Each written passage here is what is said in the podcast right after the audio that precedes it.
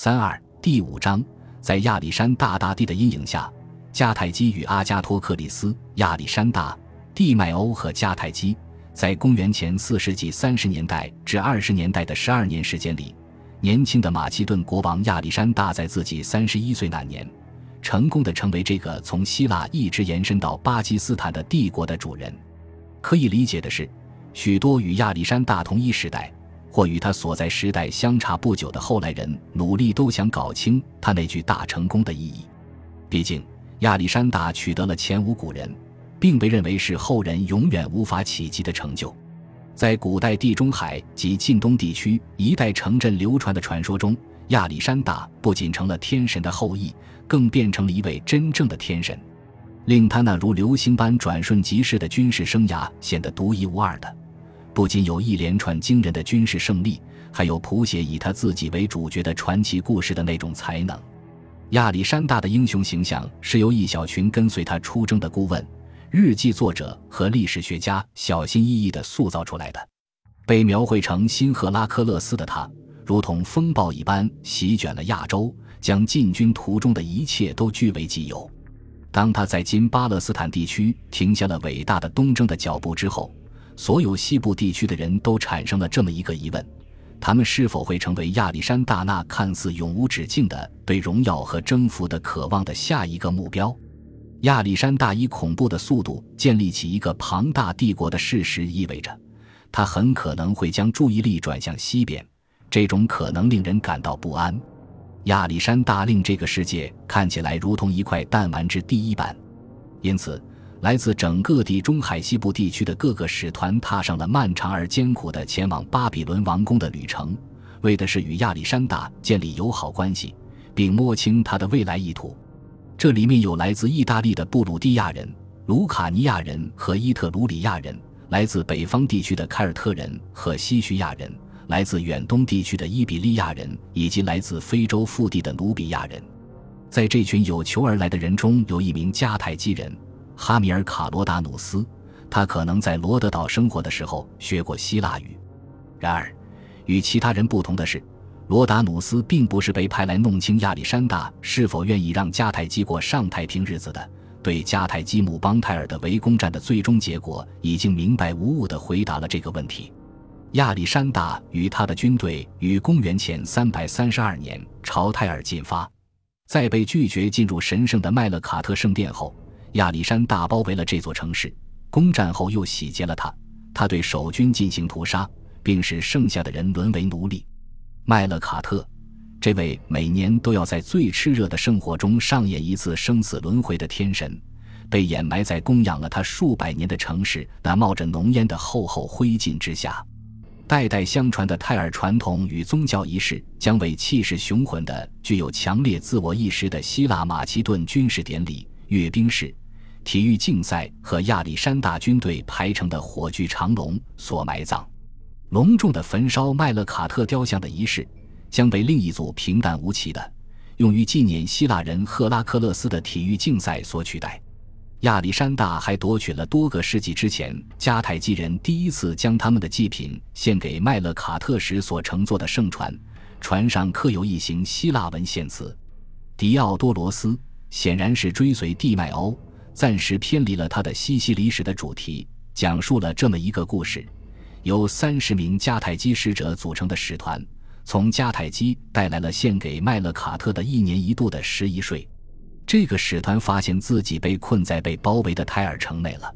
当这座城市陷落的时候，亚历山大饶恕了这些迦太基人的性命，并将他们送回了家，同时也给迦太基人送去了一个不祥之兆。一旦亚洲被完全征服，那就轮到迦太基了。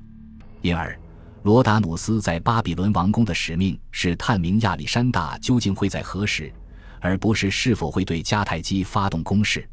根据罗马史学家查士丁的记载，罗达努斯认为以通常的方式递交国书是不明智的。他是亚历山大的密友帕米尼欧相信，他其实是个流亡者，是自愿前来加入马其顿军队的。从而成功的得到了一个亚历山大的拥护者的身份。一等查明了亚历山大大帝的意图，罗达努斯就立刻向迦太基送去了密信。然而，这座惊慌失措的城市为疑神疑鬼的情绪所笼罩，无人不相互猜忌。完成了危机四伏的任务归来的罗达努斯所得到的奖赏是死刑，因为他的同胞迦太基公民确信他真的打算背叛迦太基，投奔马其顿国王。亚历山大于公元前三百二十三年六月在巴比伦英年早逝，这使得弄清他是否真有进攻迦太基的计划成了一件不可能的事。然而。地中海西部的希腊裔和日后的罗马史学家无疑都想让他们的读者确信这是真的，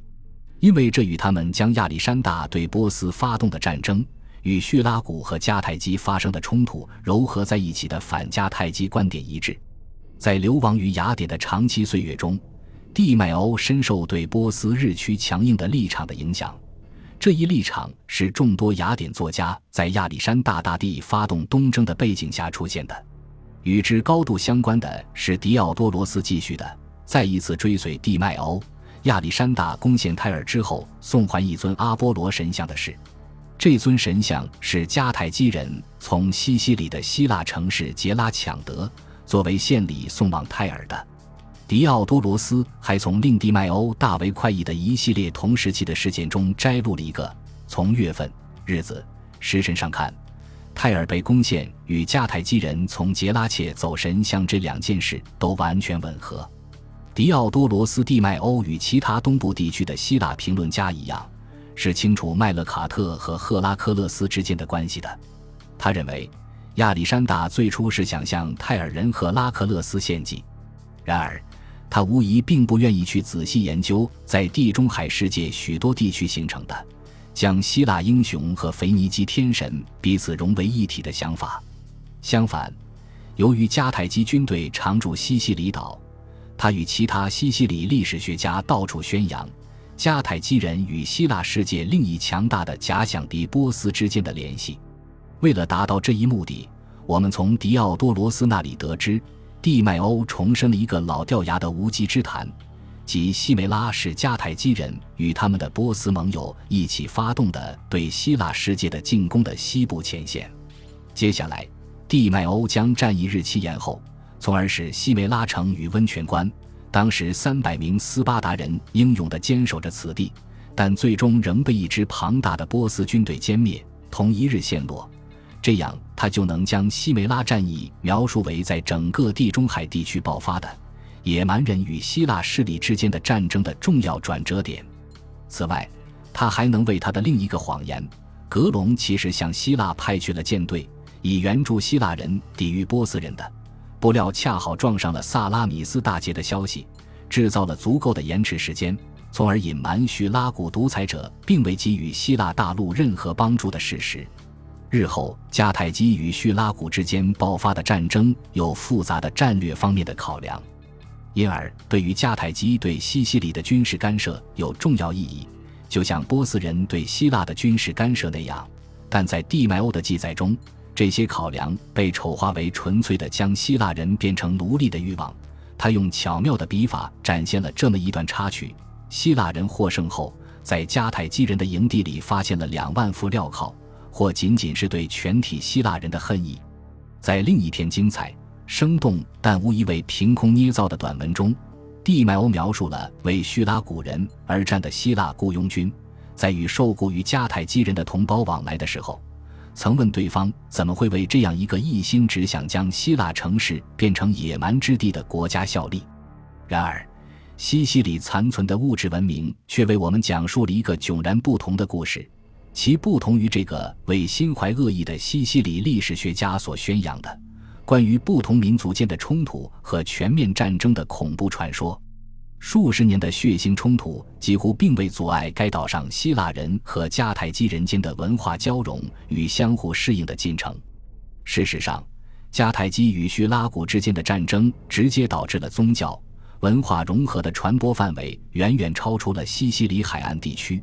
这是殖民化的西西里长期以来的显著特征之一。这类主张在迦太基尤其有市场。他们很可能是由在西西里军队中担任军官职务的迦太基精英阶层成员，以及为数众多的当时定居于这座城市的西西里希腊人引进的。一个格外明显的例子是，希腊丰收女神的莫特尔与她的女儿，冥王哈迪斯的妻子克莱的祭拜仪式在迦太基变得越来越重要。狄奥多罗斯在其历史著作中被认为是照搬蒂迈欧的观点，坚称哈迪斯其实是在西西里岛上诱拐、强奸了克莱，以极力强调这一宗教仪式起源于该岛的希腊领地。然而，意大利南部的希腊城市则宣称那起令人发指的事件发生于当地。公元前三百九十六年，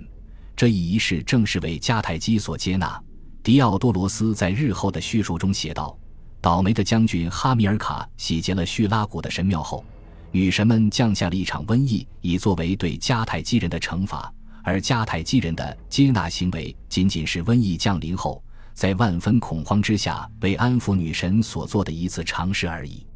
与此同时，狄奥多罗斯记载道，迦太基当局寻访定居于迦太基城的希腊人，并指派他们去服侍那位女神。而这些被指定担任宗教仪式祭司的迦太基贵族，则得到指令，宗教仪式需遵照希腊模式来进行，从而凸显了这一仪式所具有的无法抹去的希腊烙印。本集播放完毕，感谢您的收听，喜欢请订阅加关注，主页有更多精彩内容。